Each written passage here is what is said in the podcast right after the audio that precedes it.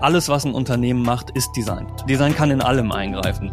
Christoph Holb ist wahnsinnig. Daraus hat er mit seinem Designstudio Wahnsinn in Köln auch Methode gemacht. Im DNO-Podcast sprechen wir über den Wert von Design und welche Kreise gutes Design für ein Unternehmen zieht. Ja, herzlich willkommen, Chris. Hi. Schön, dass ich Wenn hier dich, sein darf. Ja, sehr gerne, sehr gerne. Noch, noch ist es schön, ja. Ich Schauen wir mal, wie es am Ende der Episode wird.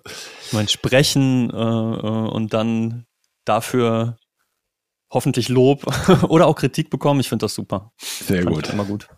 Du hast ja auch eine Tochter. Wenn die dich fragen würde, Papa, ja. was ist denn Design? Wie würdest du ihr das erklären?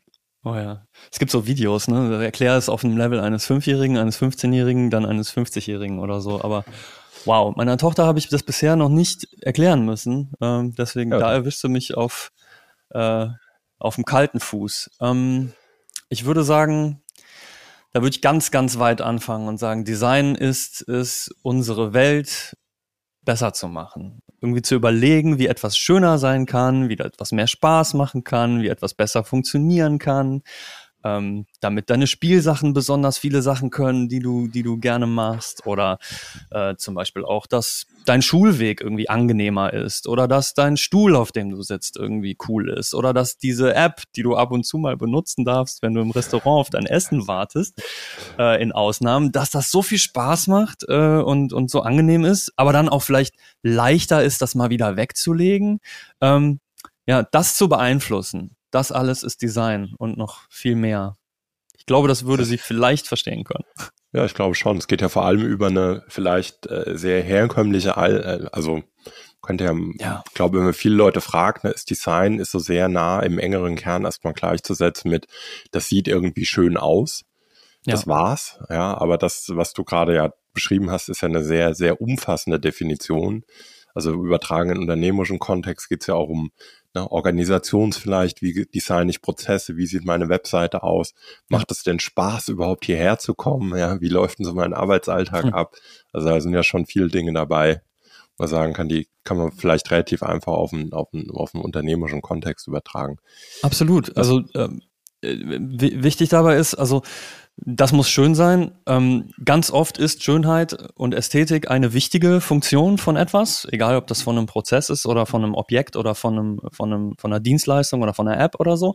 Äh, Menschen umgeben sich gerne mit schönen Dingen. Ähm, so, also das hat große Einfluss auf, unsere, auf unseren Zustand, auf unseren Selbstwertgefühl. Auf, äh, mit schönen Dingen identifizieren wir uns, die machen wir zum Teil unserer Identität. Das heißt, wenn ich was benutze, was hässlich ist, und das geht über Ästhetik hinaus, schön Schönheit ist auch ganz oft ähm, äh, quasi, wenn etwas gut funktioniert, dann, dann ist es schöner, als wenn etwas schlecht funktioniert. Also da auch da, Schönheit ist ein sehr weiter Begriff, deswegen ist Design auch sehr weit. Aber das ist eben äh, nicht, nicht alles. Das, äh, das ist vollkommen richtig. Ähm, aber ich würde immer sagen, also bei, bei, uns ist es so, wenn wir etwas machen und es ist nicht schön, dann haben wir noch nicht die richtige Lösung gefunden. Selbst wenn es äh, quasi, also das ist immer auch Teil davon. Ja. Ich habe letztens ein cooles Video gesehen, haben sie untersucht und das wäre jetzt äh, unmittelbar auch eine Anschlussfrage. Sie haben Menschen einen äh, so aus Duplo-Türmen so ein Eingangstor mhm. gebaut mhm. und das war halt schief, weil auf der einen Seite ein Duplo-Stein unten dran zu viel oh. waren, haben das Leuten in die Hand gegeben. Ja, was wäre deine Menschen, Hypothese, die können da nicht was, durchgehen. der, durchgehen sowieso nicht, ja, aber äh, also, okay. Punkt ist, ja. das, das Ding war schief und das hast du Leuten in die Hand gegeben. Was wäre so deine, mhm. als Designer, deine spontane äh, Reaktion? Was würdest du machen? Was glaubst du, was machen, macht der Großteil der Leute? Ähm, als, äh, wahrscheinlich hat man als Designer eine andere Reaktion. Als Designer würde ich erstmal fragen, war das, war das eure Absicht? Habt ihr das absichtlich gemacht oder, oder ist, okay. das, ist, das, ist das ein Versehen? So, kann ich das, kann ich das anpassen? Weil natürlich guckt man das an und hat dann auch so einen leichten inneren Schmerz. Ähm, ich glaube, bei, äh, bei Menschen kommt es ganz drauf an. Es gibt große Unterschiede. Es gibt Leute, die, die würden sagen, euer, also die, denen fällt das im ersten Blick überhaupt nicht auf und die würden vielleicht auch gar keinen zweiten Blick draufwerfen und würden einfach sagen, naja, cool, mhm. Duplo. Was tatsächlich ein Großteil der Leute gemacht haben, Mhm. Sie haben einen Stein dran gesetzt, damit es gerade wird. Also mhm. nehmen wir mal an, das sei das Ziel, ja, dass der Torbogen irgendwie gerade ist. Mhm. Ähm, nur sehr, sehr wenige kamen auf die Idee, einen wegzunehmen. Ja, und das ja. haben sie wirklich mhm. untersucht, also auch mit, ne, mit einer kritischen, kritischen Masse. Äh, ich publizieren nachher den Link äh, zu dem Video in den, in den Show Notes. Mhm. Aber der Punkt ist, ja, Leute haben immer eher die Tendenz, und das kann ich auch oft ja. in Organisationen beobachten, es ist immer, wird noch was dazugepackt, statt auch Mut, den Mut zu haben, was wegzunehmen. Was würdest du denn sagen? Absolut. Ist das ein Teil von gutem Design? Also wirklich diese Kunst, so viel wegzunehmen, bis es nicht mehr wegzunehmen geht und es irgendwie dadurch leicht zu machen? Ist das für dich ein Aspekt von Design? Sicherlich. Aber man kann es auch übertreiben. So, also da, das ist die kurze Antwort. Es gibt immer eine kurze und eine lange Antwort. Ähm, äh, ganz klar haben wir, äh, ist es, ist leichter, etwas hinzuzufügen, als etwas wegzunehmen. Weil etwas wegnehmen, selbst was, etwas wegzunehmen, was schlecht funktioniert, zum Beispiel, ist immer so ein bisschen erstmal wieder unserer, äh, unserer Intuition. Und das ist, also da gibt es so eine, auch so eine Art Sunk Cost Fallacy nennt sich die in der Psychologie. Das halt, wieso, ich habe das doch schon gemacht und das hat ja auch Zeit und Geld und Aufwand gekostet gekostet und das jetzt wegzunehmen, das tut dann immer erstmal weh.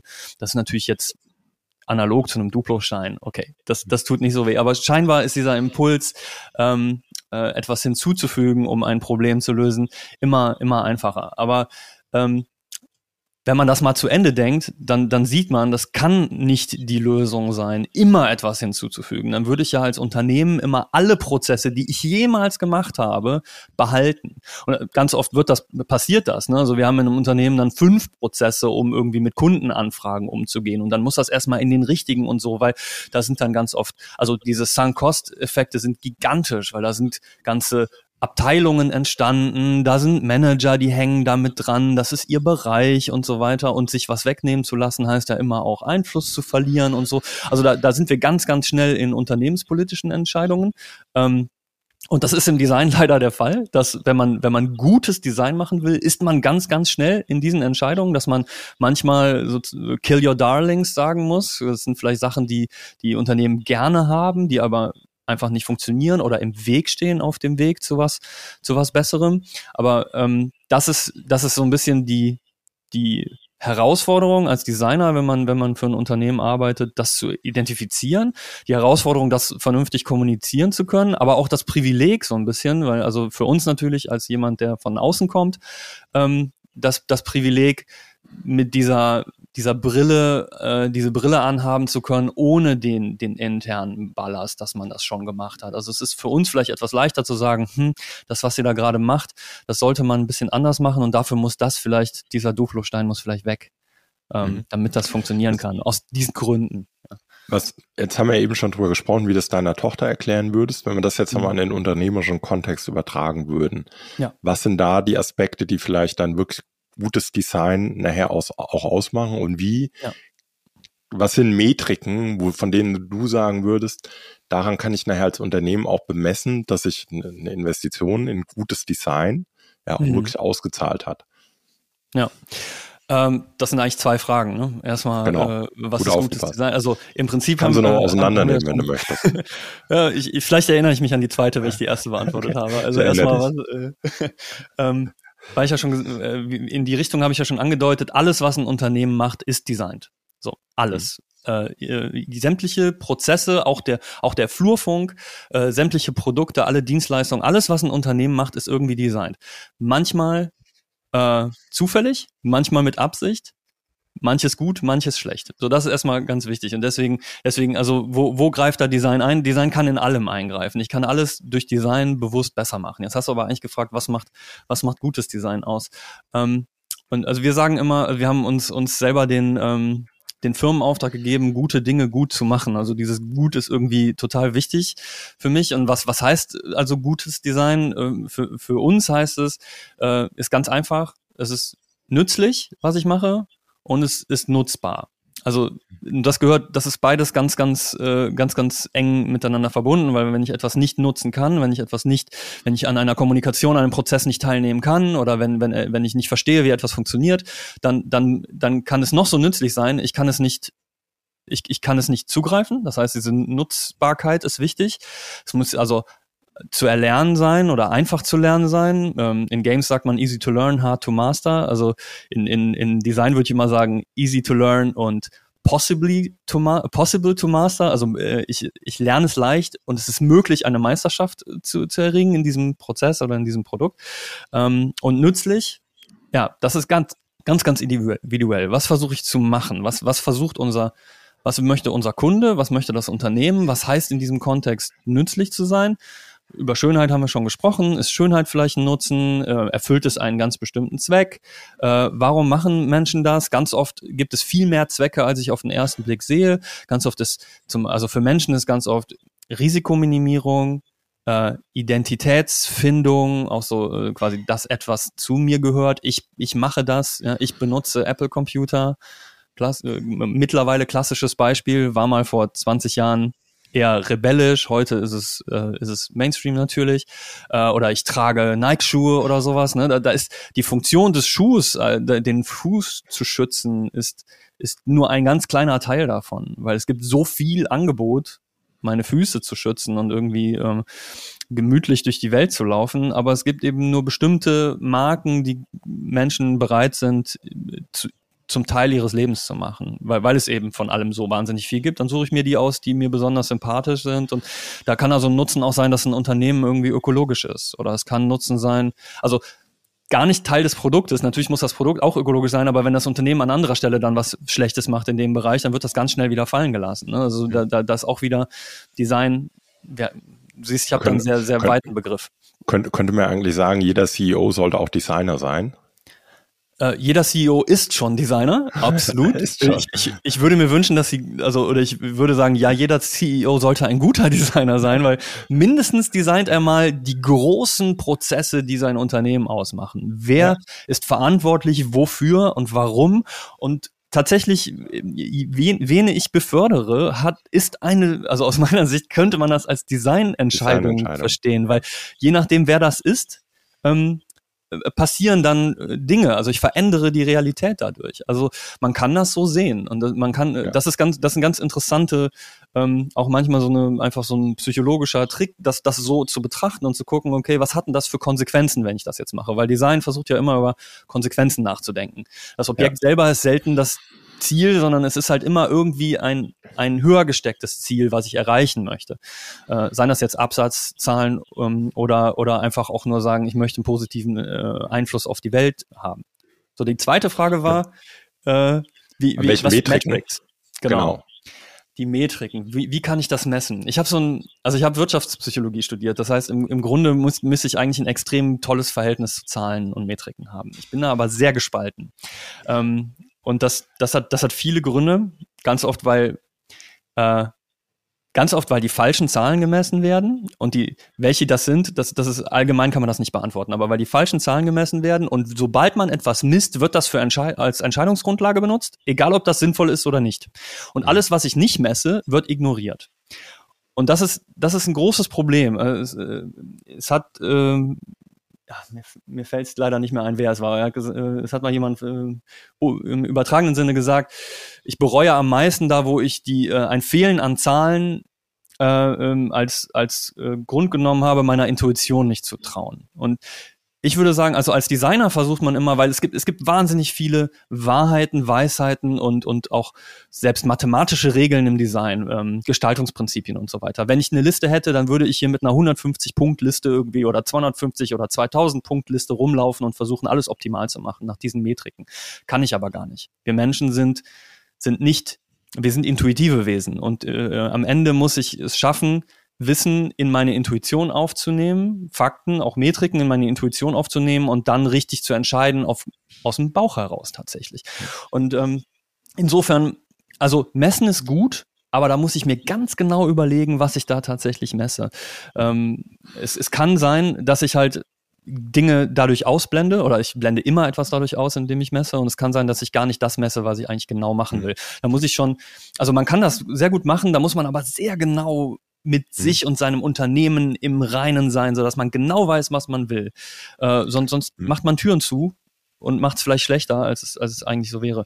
Welche das genau sind, leider ist das allgemein fast unmöglich zu beantworten. Mhm. Also, ja, ich glaube, das kannst du schon. Ja. Dann kannst du fast einen kleinen Ritt durch eine, durch eine Gewinn- und Verlustrechnung machen.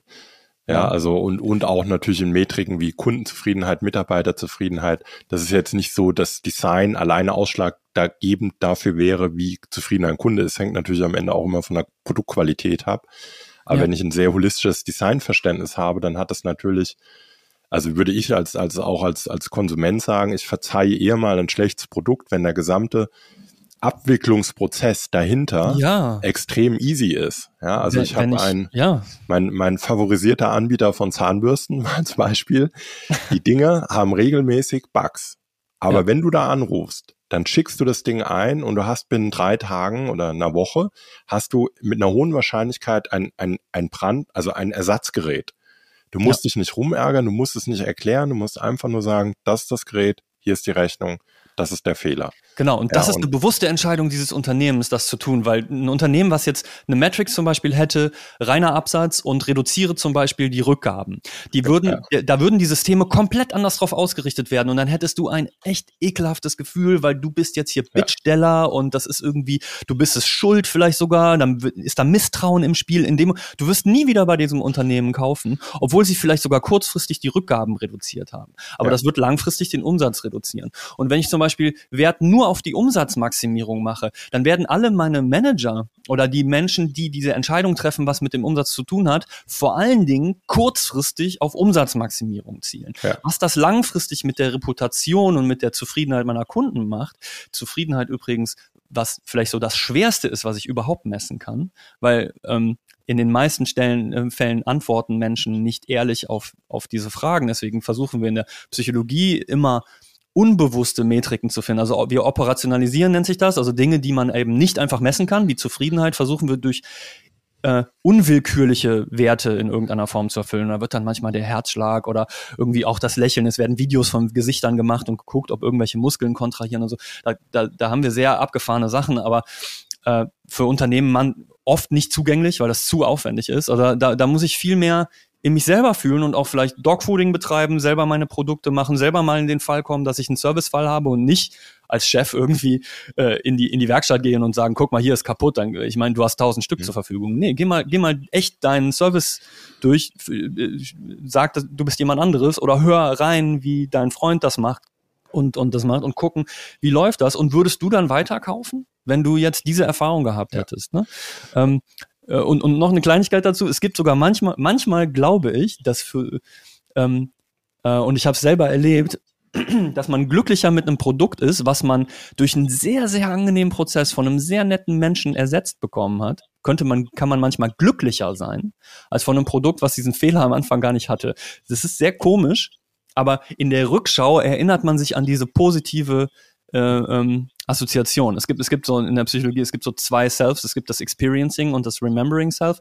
Experiencing, klar, Zahnbürste kaputt, scheiße, kein Bock, ich habe keine Zeit und so weiter. In dem Moment ist das doof, aber wenn der Prozess danach geil ist, wenn der angenehm ist, dann erinnert man sich eher an den positiven mhm. Prozess als diesen Moment der Negativität, als ich die Zahnbürste hatte. Und dann habe ich eine in der Erinnerung eine positive Assoziation. Ähm, ja, einen bewussten Moment, der positiv war. Anders als wenn die Zahnbürste einfach die ganze Zeit funktioniert hat und ich denke nicht weiter über meine Zahnbürste nach. Mein Gott, ja. ist halt eine Zahnbürste. Ne? Aber ich glaube, das Interessante, Wichtige war ja, dass man Design ja nicht nur auf, auf Produkte reduzieren darf, sondern, ja, ja, wenn wir jetzt mal bei der Metapher bleiben, jeder CEO ist hoffentlich ein guter Designer, dass da ein sehr umfassendes Verständnis gibt und dass ich dann natürlich auch immer ja nicht ein schlechtes Design möglicherweise äh, singulär verantwortlich für eine schlechte Metrik, aber dass ich doch an jede Metrik mir immer auch fragen kann, Mitarbeiterzufriedenheit, Kundenzufriedenheit. Ich glaube aber auch so einfache Dinge wie, wie lange brauchen wir mit einer Entscheidung? Ja, ja, also wenn die zu lange dauert, dann ist das vielleicht einfach ein schlechtes Design, was wir hier gewählt haben, um Entscheidungen in unserer Organisation zu treffen. Ja, ja und ich glaube, wie lange dauert ein Prozess? Was sind meine Durchlaufzeiten? Also ich glaube, da kann man sehr kreativ werden, um so ein Gesamtbild auf sein Unternehmen zu entwickeln und sich aber auch immer wieder zu fragen, was habe ich als der, ja, ein ver verantwortlicher Designer eigentlich dazu beigetragen, dass ich vielleicht eine gewisse Metrik dann auch, äh, dann auch verbessern kann. Genau. Wenn, dafür brauche ich in der Regel, sorry, dafür brauche ich in der Regel nicht unbedingt Metriken. Also ich würde in den Fällen qualitative Forschung, also äh, nicht quantitativ, sondern einfach geh hin, stell Fragen und red mit den Leuten. Wenn die Prozesse ja. zu langsam sind, dann sagen mir das meine Mitarbeiter. Ich muss nur drauf hören. Und das, ja. also was wir, wenn wir einen neuen Kunden kennenlernen, wir stellen einfach unendlich viele Fragen. In sogar, also in, in vielleicht auch absurden Bereichen, wo wir, also natürlich geht's jetzt nicht äh, total ins Private, aber, aber quasi in Bereichen, die vermeintlich mit dem Produkt oder mit der Dienstleistung und mit der App, mit dem Service, die wir designen sollen, gar nicht direkt was zu tun haben. Aber mhm. es gibt, es gibt halt in der Regel viele Systeme in einem Unternehmen, die zusammenkommen, damit ein Produkt, eine, eine Dienstleistung entsteht. Und diese ganzen Dinge muss man sich angucken und da Fragen zu stellen und mit den Verantwortlichen, also nicht mit den also mit denen, die es machen, ne, mit den operativen Mitarbeitern zu sprechen, das ist immer das Wertvollste für, fürs Design. So die, die ja. jeden Tag in dieser Suppe schwimmen. Ne? So, was, wie fühlt sich das an? Idealerweise nicht nur einer, weil das kann verzerren und es gibt natürlich auch Mitarbeiter, die ein falsches Bild vom Unternehmen haben. Auch das ist nicht garantiert, aber wenn man da so in der Breite mit mehreren spricht, ähm, da, da erkennt man das relativ schnell und da brauche ich keine Analytics-Tabellen äh, für. Ja. Ähm, also ich persönlich nicht nicht. Ich bin dann eher auf der menschlichen, äh, in der direkten Ebene unterwegs. Einverstanden. Jetzt hast du eben ja schon zwei wichtige Aspekte an, angesprochen. Das ist ja, wenn ich es richtig verstehe, auch so ein bisschen eure Core-Domäne, nämlich eigentlich digitale Experience oder digitale mhm. Produkte. Mhm. Ihr habt, finde ich, einen wahnsinnig geilen Slogan auf der Webseite. Also ich mag solche Wortspiele. Soll ja. es der Wahnsinn werden, designen wir es. Ja. ja. Herrlich. Wunderschöner Satz. Und wie würdest du denn sagen, wenn wir jetzt vielleicht mal ne, Design als ja in, in Summe eine sehr holistische Disziplin, also mal vielleicht mal so ein bisschen eingrenzen auf digitale Produkte, digitale Experience, das ist ja auch für, für Unternehmen im Rahmen der digitalen Transformation brutal wichtig, diese ja. digitalen Touchpoints äh, zu, gut zu kreieren, da eine gute Experience. Aber nicht eben nur, dass es schön clicky bunti aussieht, sondern ne, dass auch die damit verbundenen Prozesse, Interaktionsprozesse gut sind. Aber was würdest du sagen, welchen Stellenwert hat denn ein, ein gutes digitales Design ja, für den Markterfolg? Ja. Also im Grunde kann man ja, kann man wieder sehr, sehr einfach sagen, etwas, was schlecht designt ist, kann nicht erfolgreich sein. Ähm, das heißt natürlich nicht, dass man immer professionelles Design braucht, um etwas Erfolgreiches zu machen. Man kann ja auch Dinge gut designen, obwohl man es gar nicht bewusst gemacht hat. Das ist nur, die Wahrscheinlichkeit ist nur sehr gering.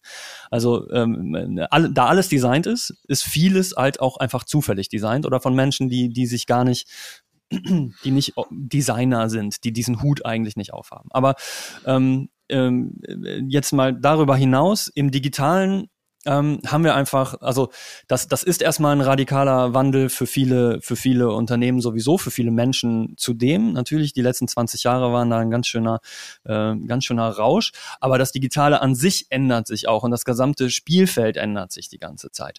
Ähm, und warum das so wichtig ist, dort bewusst dran zu gehen, ist, dass man sich aus meiner Sicht heute gar nicht mehr erlauben kann, als Unternehmen etwas Schlechtes schlecht designtes, also etwas nicht gut nutzbares oder etwas nicht nützliches in den Markt zu stellen, weil man nicht alleine ist. Ne? Also sowohl in Richtung der Kunden, weil die Kunden einfach sagen können, wenn deine App, lieber Versicherer zum Beispiel, mir nicht gefällt, dann gehe ich zu einem der anderen, der eine, der eine super App hat, wo ich meine Rechnungen über QR-Codes irgendwie abfotografiere, zack, irgendwie einreiche und ich habe alles, ich habe alles zusammen in einer Applikation. Mhm. Und das ist ein Grund, warum ich das Unternehmen, äh, warum wechseln könnte.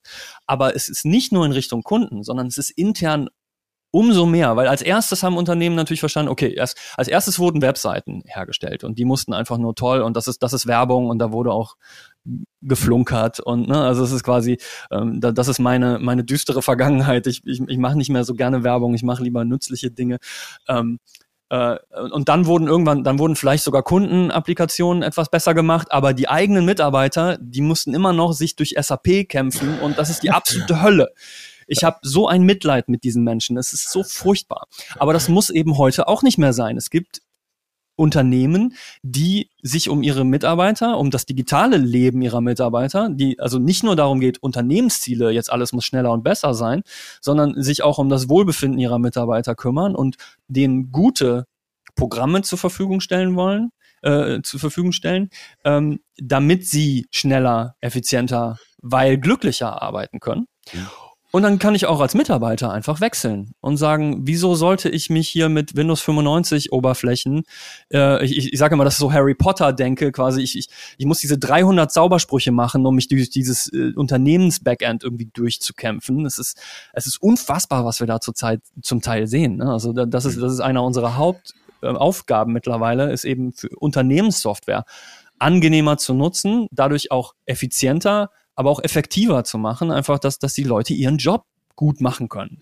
Da gibt ja, da gibt's ganz ganz viele Teile, die da die dazugehören, ähm, äh, dass es schnell ist, dass es schön aussieht, auch das geht, ne, äh, dass es gutes Feedback gibt, wenn was nicht funktioniert, dass es Kanäle gibt, die auf die ich eingehen kann, wenn etwas nicht funktioniert und so weiter, ne, äh, alles ich, Mögliche. Ich finde das so ein bisschen, äh, wenn du wenn du so interne Unternehmenssoftware ansprichst da wird ein wahnsinniger Effort betrieben und dass alle Räume Glas haben und Loungy und Sitzsäcke und tolle, hochfahrbare Schreibtische, tolle Stühle und die Unternehmenssoftware, wenn man das mal aufs Interieur überträgt, muss ja. man eigentlich sagen, die Leute sitzen auf Holzkisten, Absolut. ja, äh, müssen sich irgendwie, ja, es ist, es ist kalt, der Boden ist 60er Jahre Versicherungsbüros. Ja, alles im Keller, keine Fenster, keine Luft.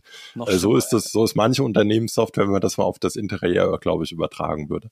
Hast, ja. glaubst du denn, diese Erkenntnis hat sich wirklich, was nimmst du, erlebst du so, hat sich diese Erkenntnis durchgesetzt, dass da eine gute Customer Experience, ja, dass es wirklich, mhm. also auf allen oder auch eine Anwender Experience, ja, dass das, dass ja. das wirklich erfolgs- und geschäftskritisch ist?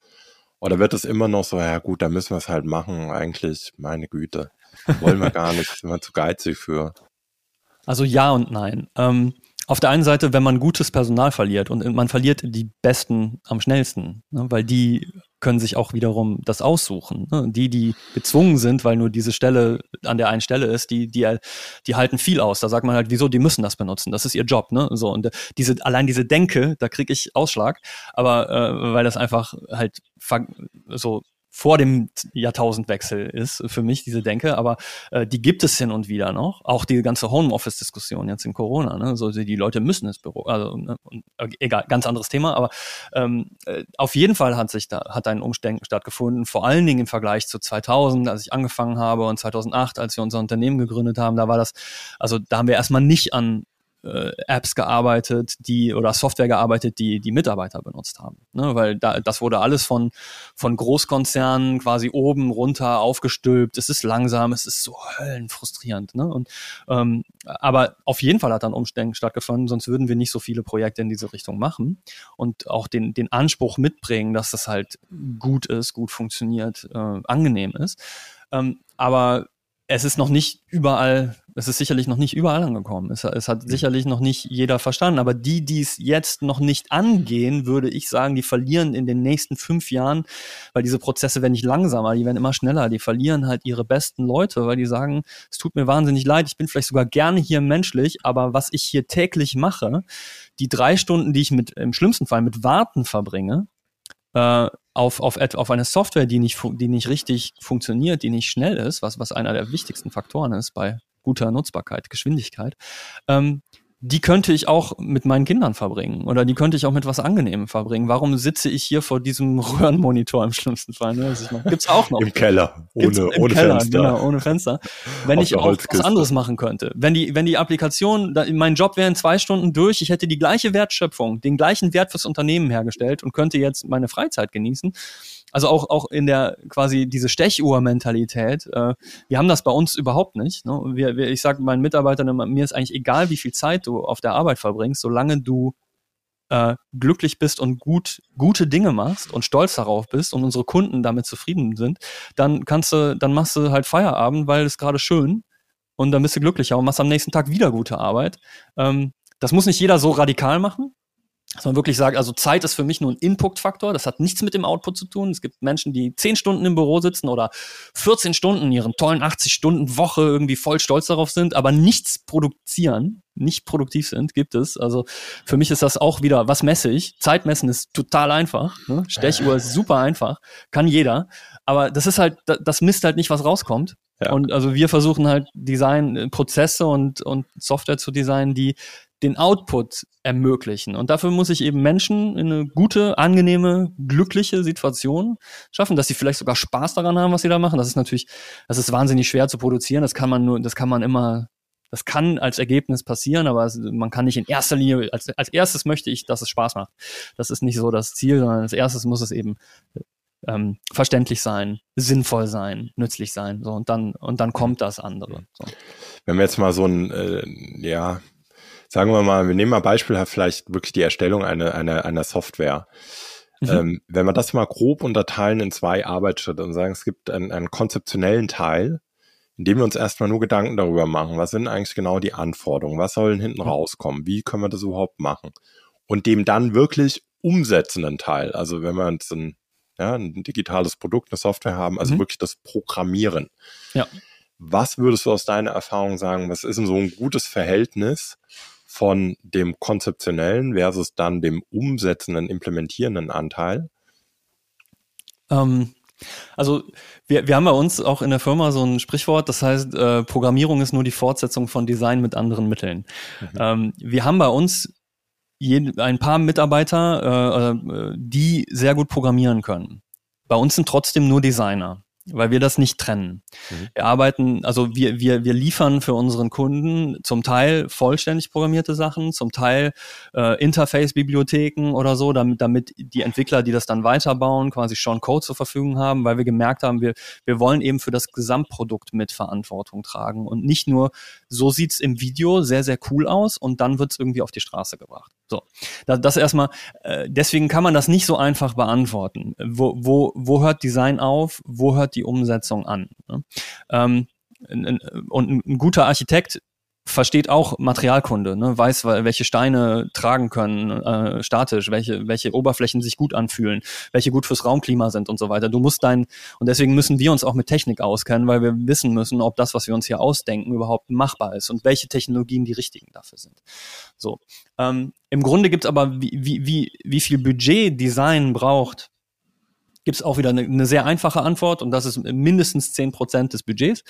Vorher, wenn man weniger nimmt, dann, dann ist es kein Design mehr, dann ist es vielleicht irgendwie, ja, mach mir mal gerade was Hübsches oder äh, äh, sag mir mal ganz schnell, was die richtige Richtung für mein Unternehmen, für mein Produkt ist und das in ganz wenig Zeit. So, das, das, das, das ist dann einfach aus meiner Sicht, das ist die Wertschätzungsgrenze, so ungefähr, wenn, wenn ich weiß, da, da versteht jemand, dass ich einen echten, also das Design sagt, wie es funktioniert. Das heißt, das ist, das ist die Essenz der gesamten Sache, die wir hier gerade machen. Wenn das unter zehn Prozent ist, dann würde, dann, dann machen wir das einfach nicht.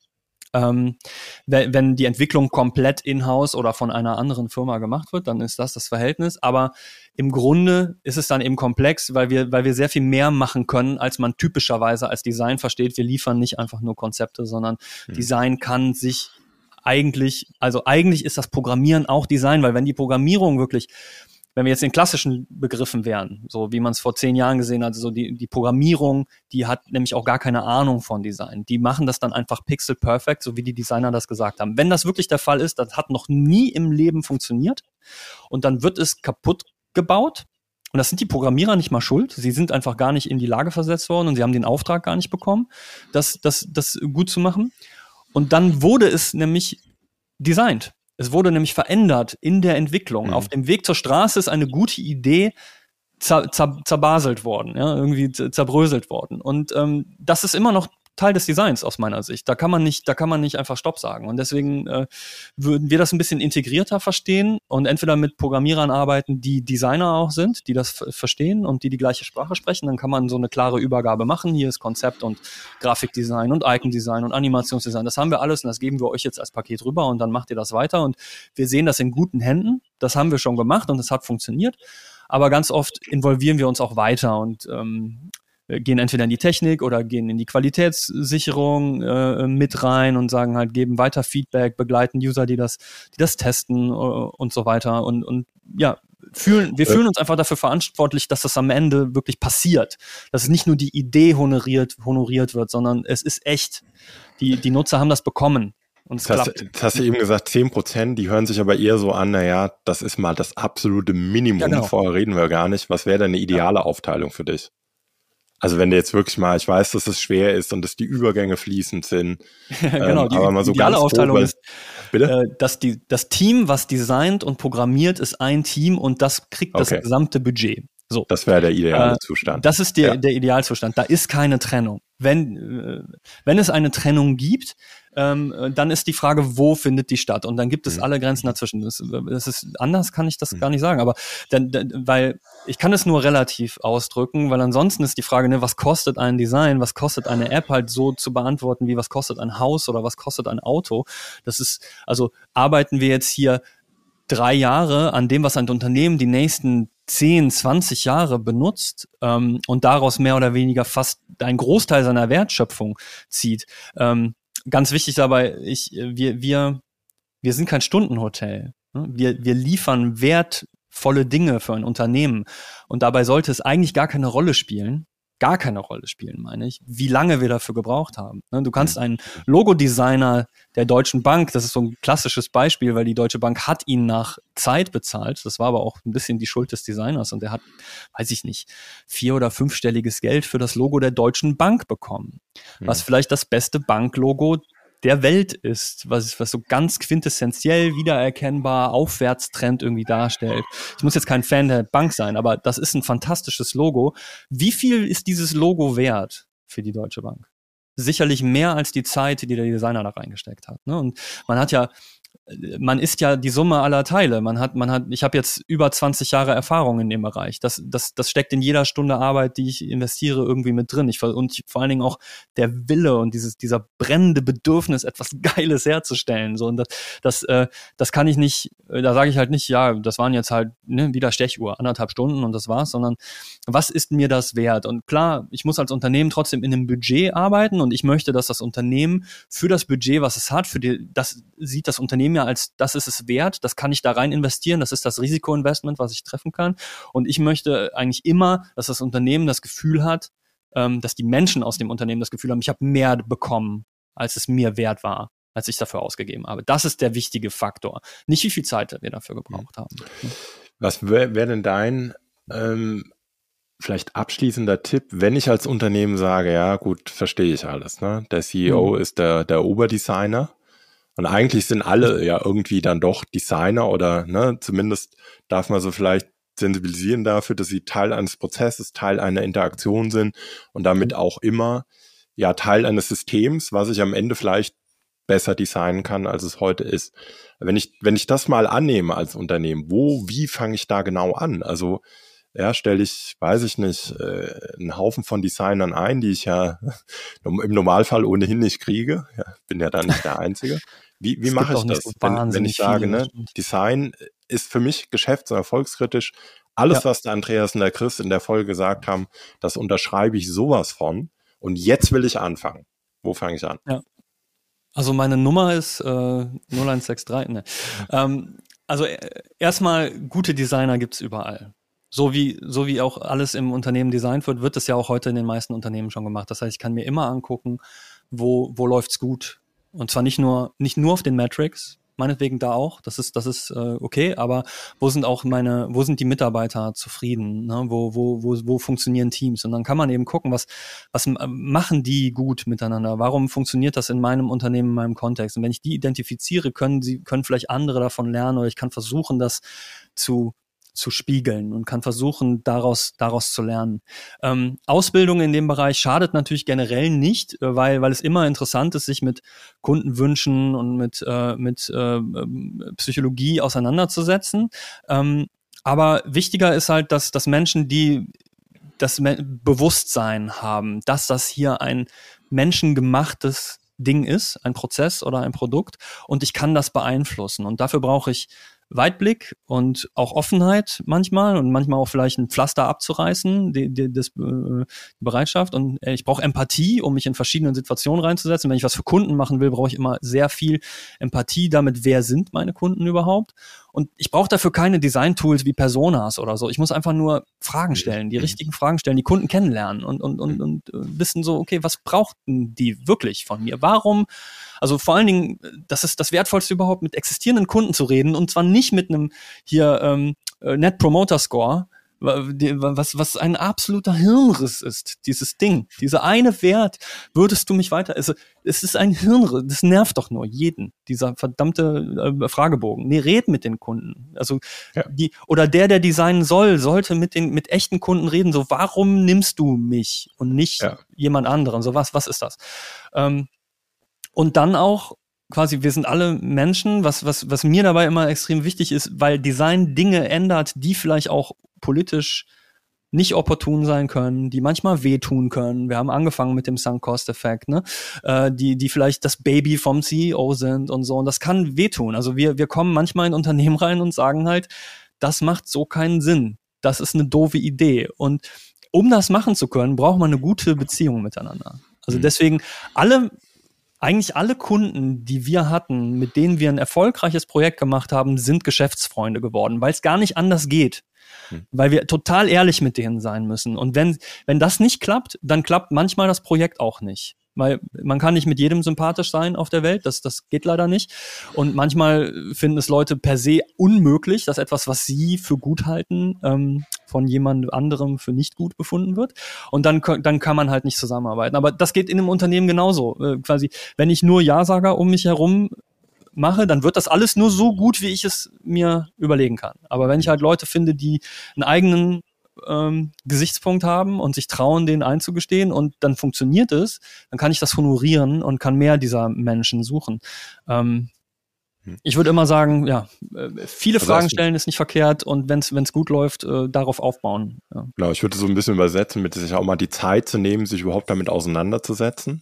Also ja. du brauchst, also aber auch wirklich Zeit nehmen. Jetzt nicht sagen, ja, schnell, schnell, das haben wir immer so gemacht und so ist der beste Weg, sondern wirklich in eine Interaktion gehen was du gerade gesagt hast, erlebe ich in meinen, wenn ich mal so eine Design Thinking, so eine Facilitation oder einen Workshop mache, mhm. dass genau dieses, wir führen mal ein Gespräch mit dem Kunden. Um Gott, also ja. gibt immer noch Unternehmen, da glaubt der Vertrieb, er hätte ein Monopol auf Kundeninteraktion geerbt.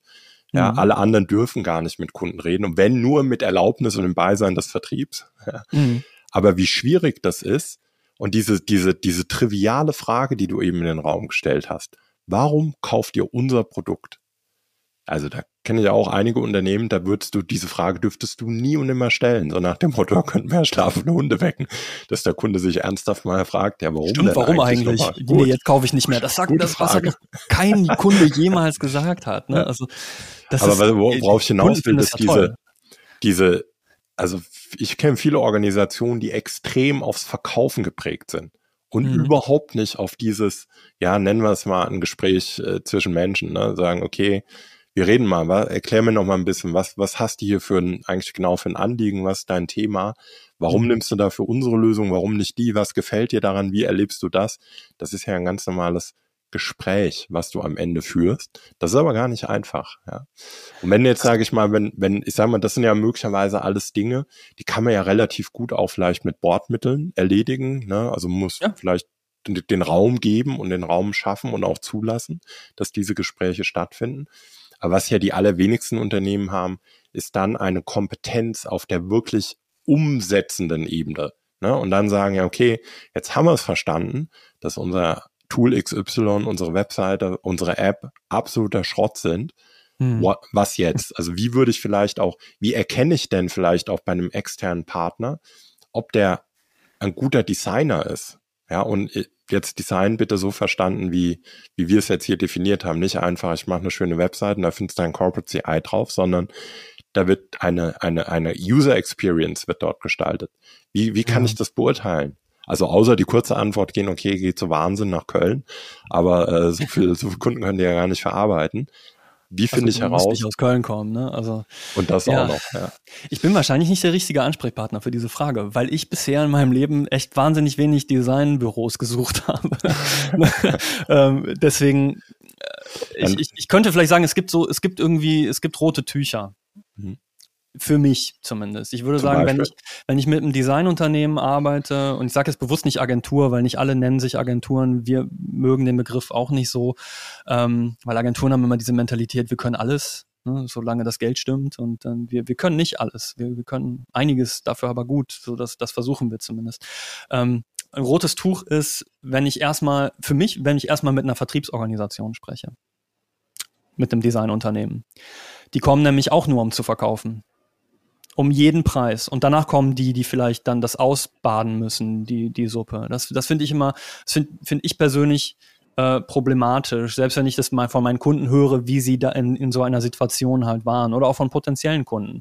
Und ich habe, ich, ich mache da keinen Hehl draus. Wir haben auch schon gegen, gegen Unternehmen verloren, die ihre Vertriebsorganisation geschickt haben. Und die haben, die haben dann, die haben das zweite rote Tuch, die haben so ein A-Team nennen die das dann. Das, das, das A-Team, das macht dann den, äh, den, den Pitch. Deswegen machen wir keine Pitches mehr. Die schicken das A-Team in den Pitch und das B, C oder D-Team macht dann am Ende das Projekt. Weil auch nicht, auch ein Unternehmen, ein Designhaus, was irgendwie 500 Mitarbeiter hat, die haben nicht 500 quasi erstklassige Leute. Ne? Mhm. Die müssen auch haushalten. Und dann schicken sie, worauf optimieren sie sich? Natürlich auf, auf, auf Geld. Also äh, und äh, quasi schicken dann ihr A-Team, um die Vertra auf die Aufträge zu bekommen und der Rest, der muss dann laufen. Das wären, wären schon mal so zwei rote Tücher. Habe ich es mit den Menschen zu tun, die mir am Ende auch helfen, die mit meinen äh, Mitarbeitern und mit mir zusammenarbeiten werden, die mich beraten, die die Dinge herstellen, so auch wieder, ich, ich, gut, ich, ich mache halt so Geschäft, ich bin persönlich dafür da, ich mache immer noch alles, ich designe auch Grafiken und meinetwegen auch mal Icon, weil ich da halt Lust drauf habe, weil ich den Kontakt zum Boden nicht verlieren möchte, weil ich nicht einfach nur Manager oder Vertriebler sein will. Bin ich nicht, mag ich nicht. Deswegen ist es vielleicht auch normal, dass ich sowas sagen würde. Ähm, dann würde ich immer sagen, viel, wenn jemand keine Fragen stellt, wenn er es eigentlich schon weiß und sofort mit was Fertigem ankommt, dann hat er seine Aufgabe nicht verstanden.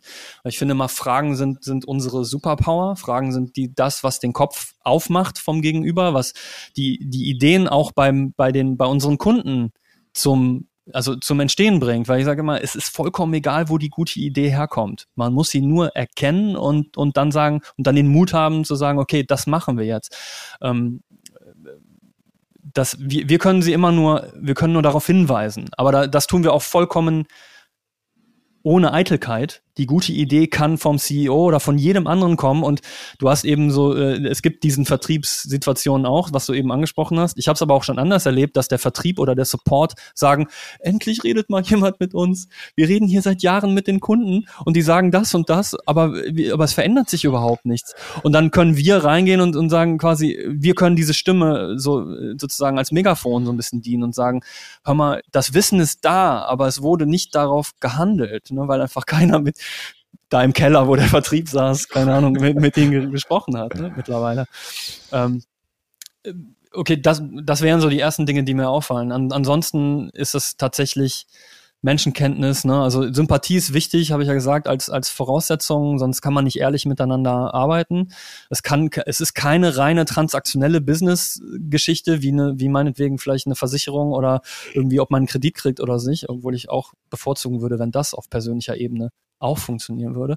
Ähm, das sind die ersten Dinge, die mir dazu einfallen. Aber wie gesagt, ich war noch nicht so oft in der Situation, Designer äh, zu, zu äh, ein Designhaus zumindest zu beauftragen. Designer zu finden, wohl schon. Und das ist auch quasi in erster Linie, tough. Äh, es ist tough, klar, weil es ist leider keine komplette Garantie. Ein, ein, abgeschlossenes Studium ist noch nicht gleich ein guter Designer. Ich würde immer sagen, wir, wir, wir mögen durchaus heterogene Lebensläufe ein bisschen Lebenserfahrung ne? und äh, weil, weil Erfahrung hilft im, immens in, im, im Sinne der Empathie auch, sich in verschiedene Situationen reinversetzen zu können und dann, also Sympathie auch da, man, man muss echt ins Eingemachte und auch in unangenehme Bereiche manchmal, wenn, wenn man, wenn man was macht und, und dann einfach ausprobieren ne? und zusammenarbeiten. Und dann klappt's oder es klappt nicht und dann kann man sich ja auch nochmal trennen. Also ähm, wir machen es oft mit Kunden so, dass wir sagen, okay, wir, wir machen jetzt, wir machen so einen kleinen, ob man das jetzt Pilot nennt oder wir fangen mal an, wir gehen mal zu dem Punkt und gucken, wie wir, wir, wir hatten ein bisschen Zeit, wir hatten ein bisschen Budget, um, zu, um, um Fragen zu stellen, um, um was zu schärfen, um in die konzeptionelle Arbeit einzusteigen. Ähm, und wenn euch das dann nicht gefällt oder wenn wir sagen, wir können euch nicht weiterhelfen, dann könnt ihr alles haben, was wir bis dahin gemacht habt. Das, was wir bis dahin gemacht haben, gehört jetzt euch. Aber ihr habt jetzt noch nicht quasi die Millionen versenkt, so ungefähr. Ja, ja sehr schön. Dann würde ich mal ein Schleifchen dran machen. Also wir halten fest, eigentlich ist jeder CEO ein Designer, hoffentlich ein guter. Mindestens Weil, äh, alle sind Designer, genau. Alle, die, also alle sind sogar Designer, ja. Warum? Weil Design äh, am Ende was sehr, aus Sicht des Unternehmens, äh, was sehr, sehr holistisches, ganzheitlich ist. Angefangen von Produkten über Kundeninteraktionen, über interne Prozesse, über, ja, schlussendlich auch sogar über, ne, wie, wie mache ich einzelne Meetings, wie gestalte ich meine Meetingkultur, wie, wie organisiere ich ein Unternehmen, all das sind am Ende, ob, ob bewusste oder unbewusste, Designentscheidungen Mhm. Ähm, hoffentlich mehr bewusste und wenn ich ein bisschen mehr, sag ich mal, Aufmerksamkeit auf das Thema kriegen möchte, dann ist ein erster guter Schritt, mal zu sagen, ich schaffe dem, ich, ich gebe dem überhaupt mal einen Raum.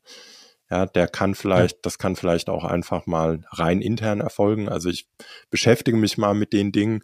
Ich gebe, wie in deinem Beispiel, ich höre auch mal auf die Dinge, die vielleicht herangetragen werden, wo gesagt mhm. wird, hier, hier läuft das überhaupt nicht. Ja, und wenn dann, wenn dann gar nichts mehr hilft, dann, dann bricht einfach der Wahnsinn aus. Und äh, dann sollte ich an irgendeinem gewissen Punkt auch vielleicht auf externe Hilfe in Anspruch nehmen. Hättest du dem was zuzufügen, dem Schleifchen? Finde ich gut. Hast du schön gefunden. Vielen Dank. Dann bedanke ich mich, Chris, und danke dir. Vielleicht bis zum nächsten Mal. Bis dann. Tschüss.